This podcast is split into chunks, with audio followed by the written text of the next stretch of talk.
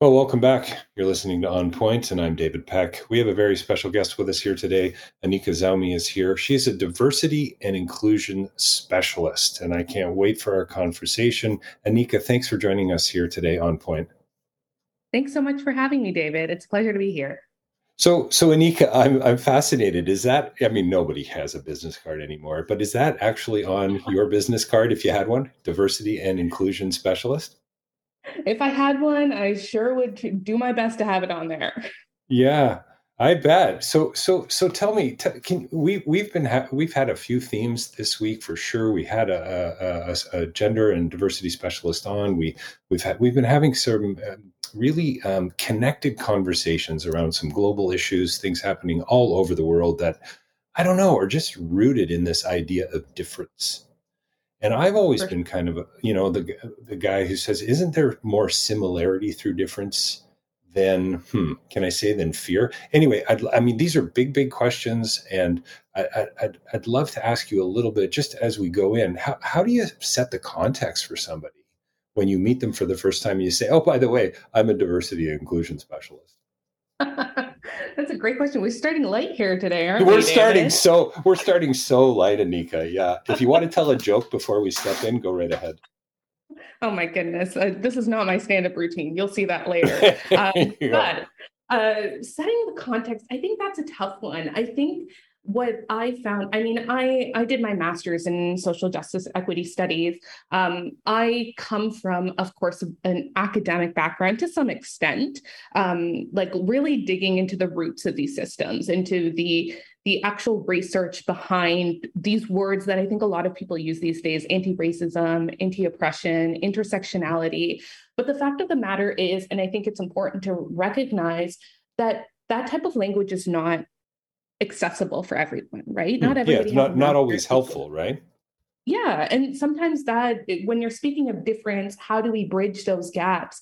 I think sometimes as much as the intention can be there to do good and try to name these systems by using these words and i and i love the use of very specific words but sometimes it can actually further kind of separate you from someone hmm. else hmm. if they feel like you're coming into these conversations with a whole whack of words that don't even make sense to them. And so when we're talking about setting context, I think what I always tell people to do is come wholly as you are, right? And recognize mm. that that being fully yourself does mean to some extent being very, very vulnerable in what your identity is and how it impacts the way that you move through the world. And that's what, when we talk about anti racism, when we talk about anti oppression, when we talk about intersectionalities, these big, big million dollar words, we're really talking about how does everybody personally experience the world? And how does that differ based on things that are out of their control?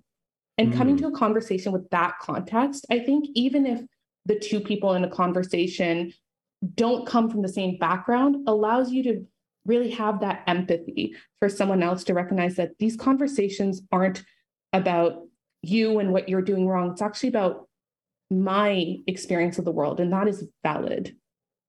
You know, there's again, it's so wonderful to sort of already just look back on a few shows that I've done this week. I've been filling in on this show, and, and I've had this wonderful opportunity to to speak to people like you, and and and I'm seeing these dots, these connected dots. So my family and I, we just got back from um, Europe. Very fortunate to go away. We're in we're in four different countries. We're we're staying with some people. We're we're kind of learning languages on the go. My daughter speaks uh, Victoria French. I mean, talk about perspective, talk about mm-hmm. context, and and kind of fish out of water. Um, and we had some of these conversations as a family. You know, we're on the tube. We're you know all these different things. How how do you step into somebody else's shoes? You know, is it even is it is it even possible? You know, you use the word empathy, and it's and and so so in other words, you're saying to me as the Canadian who's going out to see the world I need to be a little more vulnerable. I need to maybe be a little yeah. more transparent. And and yeah, anyway, can, can can you actually step into somebody else's shoes? Oh, I hate that. I hate that a question. Um, I think honestly, I think no. I think you can't effectively step into someone else's shoes. That being said, I think the point of having these conversations of being vulnerable is to trust in what that person is saying, trust in their experiences that will then allow you to lead to a conversation that is open and is honest. And that's what it's about, right? It's about recognizing that when someone tells you that, regardless of whether or not you've lived it, that this is their reality, they have experienced harm or they have experienced a, a situation of conflict because of something that's out of their control their race their gender their age their sexuality whether or not you personally have experienced that it's the trust in recognizing that hey i might not be able to fully step into your shoes and know what that feels like but i trust you enough to know that what you are telling me is true for you. And that's what it's about. And then and then is the hope that if we step in that way into a conversation, if we're able to listen, and I think that's one of the themes for me this week has been this idea of we need to listen to others. We need to we need to kind of sit back and not be on the edge of our seat waiting to add to the conversation. We will we'll get that opportunity, but hang on a minute here. Let's just lean back and maybe take in a little bit more, not just information, but but but um, um, develop a little bit more intimacy. I don't know. Does that make sense, Anika? Yeah, absolutely. And I think and I think you're leading us to to this concept of what it means to use your privilege, right? People say, well, you need to know how to use your privilege, you know, you need to know how to um, recognize that your privilege allows you these spaces. And it's like this is what it's about. It's about if sitting back and listening to these very real, very vulnerable stories, trusting that what people are saying is their truth. If you have a Black colleague who comes and tells you that they have experienced racism walking down the street, recognizing that, you know, even if you yourself aren't Black and haven't experienced that, that this is the reality that they are facing. And you, if you are not Black, have a responsibility to use your privilege to then identify those, those systems because you're not personally experiencing it. But why can't you be part of the solution? And I think that's the, the biggest motivation, the biggest hope of the work mm. around anti oppression and anti racism is really recognizing that it's not me against someone. It's not, you know, Black Lives Matter against white people. That's not what it's about. It's about all of us recognizing that the systems that are in place does not serve all of us equally, does not serve all of us equitably. And therefore, we all have a responsibility together to do our best to create new systems, to dare to imagine a, a future where everyone has that that access and equity. Our special guest, Anika Zaumi, is here with me today. She's a diversity and inclusion specialist, and I'm hoping she's already put in an order for some new business cards. That's uh, is that you could do that kind of stuff online now, Anika. You could do it. Oh you know, you could they could be shipped to you by tomorrow morning. I think. You know, we live we is live in this. TikTok kids are doing these days yeah just eh, you know and to, I, I, order we used to order 500 business cards at a time and it would take forever to get rid of them. I wonder how long it would take today in this i know Zoom no age. more rolodexes right? Yeah yeah no more rolodexes either. You know you talked about daring uh, you know to imagine and I, I i so love that and it clearly sounds like you you you have a a critical edge and i don't mean that in a negative way i mean that in an analytical way i suppose and yet it sounds to me like you're super hopeful as well. Um, and maybe not. You you tell me. Um, I mean, I'm, I'm the, the the the system you know runs deep, I suppose, on on so many levels, and it's hard for us to even recognize some of these. You know. Um, can I call them ideological kind of uh, worldviews? And and so so you know you're you know when you're at that party and you're recognizing that truth of the other, you're you're trying to step in their shoes there's a lot you're also chiseling away against. We had a, a guest on this week talking about, uh, you know, um, the, the, the Pope's apology and and what what that actually means. And and and if you don't accept it to begin with, it's kind of hard to have that conversation. So, is there any advice you can give us, uh, you know, or me for that matter, on on how do you break down some of those barriers? Ooh, here's another another light question for us. Yeah, it's another doozy. Um, yeah. Um, I think let, let's take this in bits and pieces. I think the first piece is absolutely, I think there's a little bit of that critical dismay around the systems. Mm.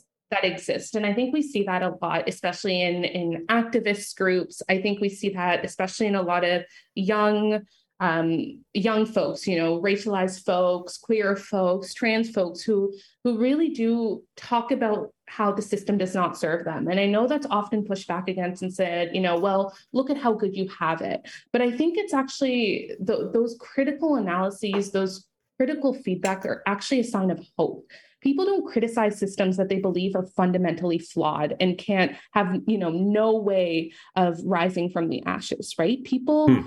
Criticize systems that they are invested in that they care about. You don't provide you know constructive criticism to your neighbor walking down the street. You provide constructive criticism to your partner to your friend to your child because you want you believe that they can do better and you see that as a potential future. And so i think that's that's one thing is recognizing that these type of critical analysis pushback is not meant to undermine fundamentally the fact that we do exist in this context, we exist in this country, and we do have certain privileges. It's meant to say, yes, we have these, but we can do better, and let's do better collectively. So good.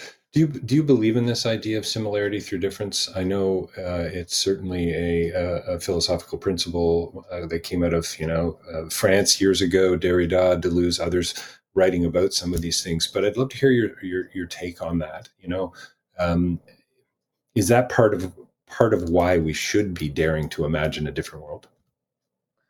Ooh, I don't know. On, honestly, I'll, I will be the first to say I'm not sure. I think when I think mm-hmm when I think of, of, a statement like similarity through difference, I would actually say, you know, I, would rather see um, something more to the effect of a common front through difference, right? Recognizing that it's not about making us all the same person. It's not about assimilating every single person until they're just, you know, carbon copies of one another. It's right, actually celebrating right. in the fact that we are fundamentally different. We have different experiences, and that's okay, but our goals are the same. And it's about finding companionship. It's about finding um, solidarity amidst the systems that are trying to separate us. And once again, daring to imagine a better future where there aren't similarity or there aren't systems chipping away at our differences.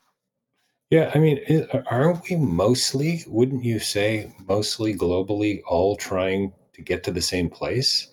You know, providing for our families, fair fair wages for for for fair work, um, you know, um, an education. Like I mean, I'm sure we could come up with five or six bullet points that would say mm-hmm. we we're, we're, aren't we all on the same page? I mean, and, and maybe that's just too too idealistic, but but I think there's a core truth there. Yeah, yeah, and and I think maybe that's the similarity piece of it, right? Right. It's like right. the similarity is we're all here because we want to not just survive, we want to thrive. But I think it's it's also recognizing that just because your goal might be similar, your roots may not be. And that is a result of the systems that affect each of us differently. And therefore, there is a responsibility for those that do have better access, do have better opportunities to kind of reach out and support those who may not, amplify those who may not, so that we can envision a better system. You talked about earlier on, and we've got to wrap up in a, in, in a couple of minutes. But but and these these are big big questions. But I so love that we have this opportunity to to to even plant some of these seeds here. Uh, you talked about bridging some gaps. Are there are there any tools like and and I you know it, that we can all put into our toolbox? You know that that I don't know calling out something that we see that's unacceptable or, or or ways of trying to step into a conversation about some of these issues like you know the big words you know intersectionality and so on. We don't even know necessarily what they mean but you know what? We can still be moving towards that more hopeful you know uh, um, future. Hmm i wish my goodness yeah, i wish we had the yeah. time to sit down and you know yeah create co-create a plan forward. But I think right. I yeah, don't you have a power? don't you have a PowerPoint presentation on this? Hold on, let me pull that up. Um, but I, I, think the easiest way to to acknowledge kind of where I situate myself in the space is I truly stand on the shoulders of giants, and I'm not mm. the first person to have this conversation. I'm not the most qualified person to have this conversation, right? Like there are folks who spent their entire lives dedicated sure. to yep.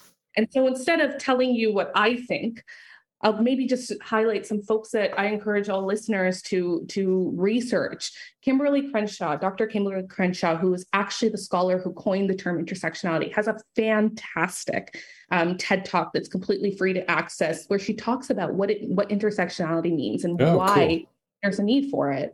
Um, and there's tons of other organizations, uh, tons of consultants. I encourage every organization out there to hire an equity consultant, to hire hmm. somebody to do training among your staff and your colleagues, because that's what you need. It's about sensitivity training, it's about knowledge, and it's about giving folks the tools to understand what it means to their own lives.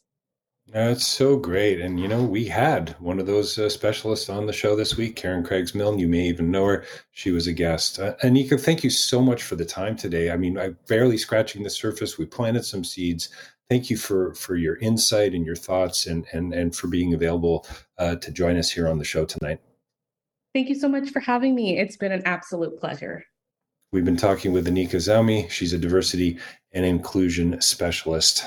You've been listening to On Point, and my name's David Peck. And believe it or not, we're at the end of the show. Thanks for listening tonight. I couldn't have done it without my team, our content producer, producer Glenn Berganier, and technical producer Corey Manuel. Stay tuned after the 10 o'clock news for a little more conversation with Ben O'Hara Byrne. You've been listening to On Point.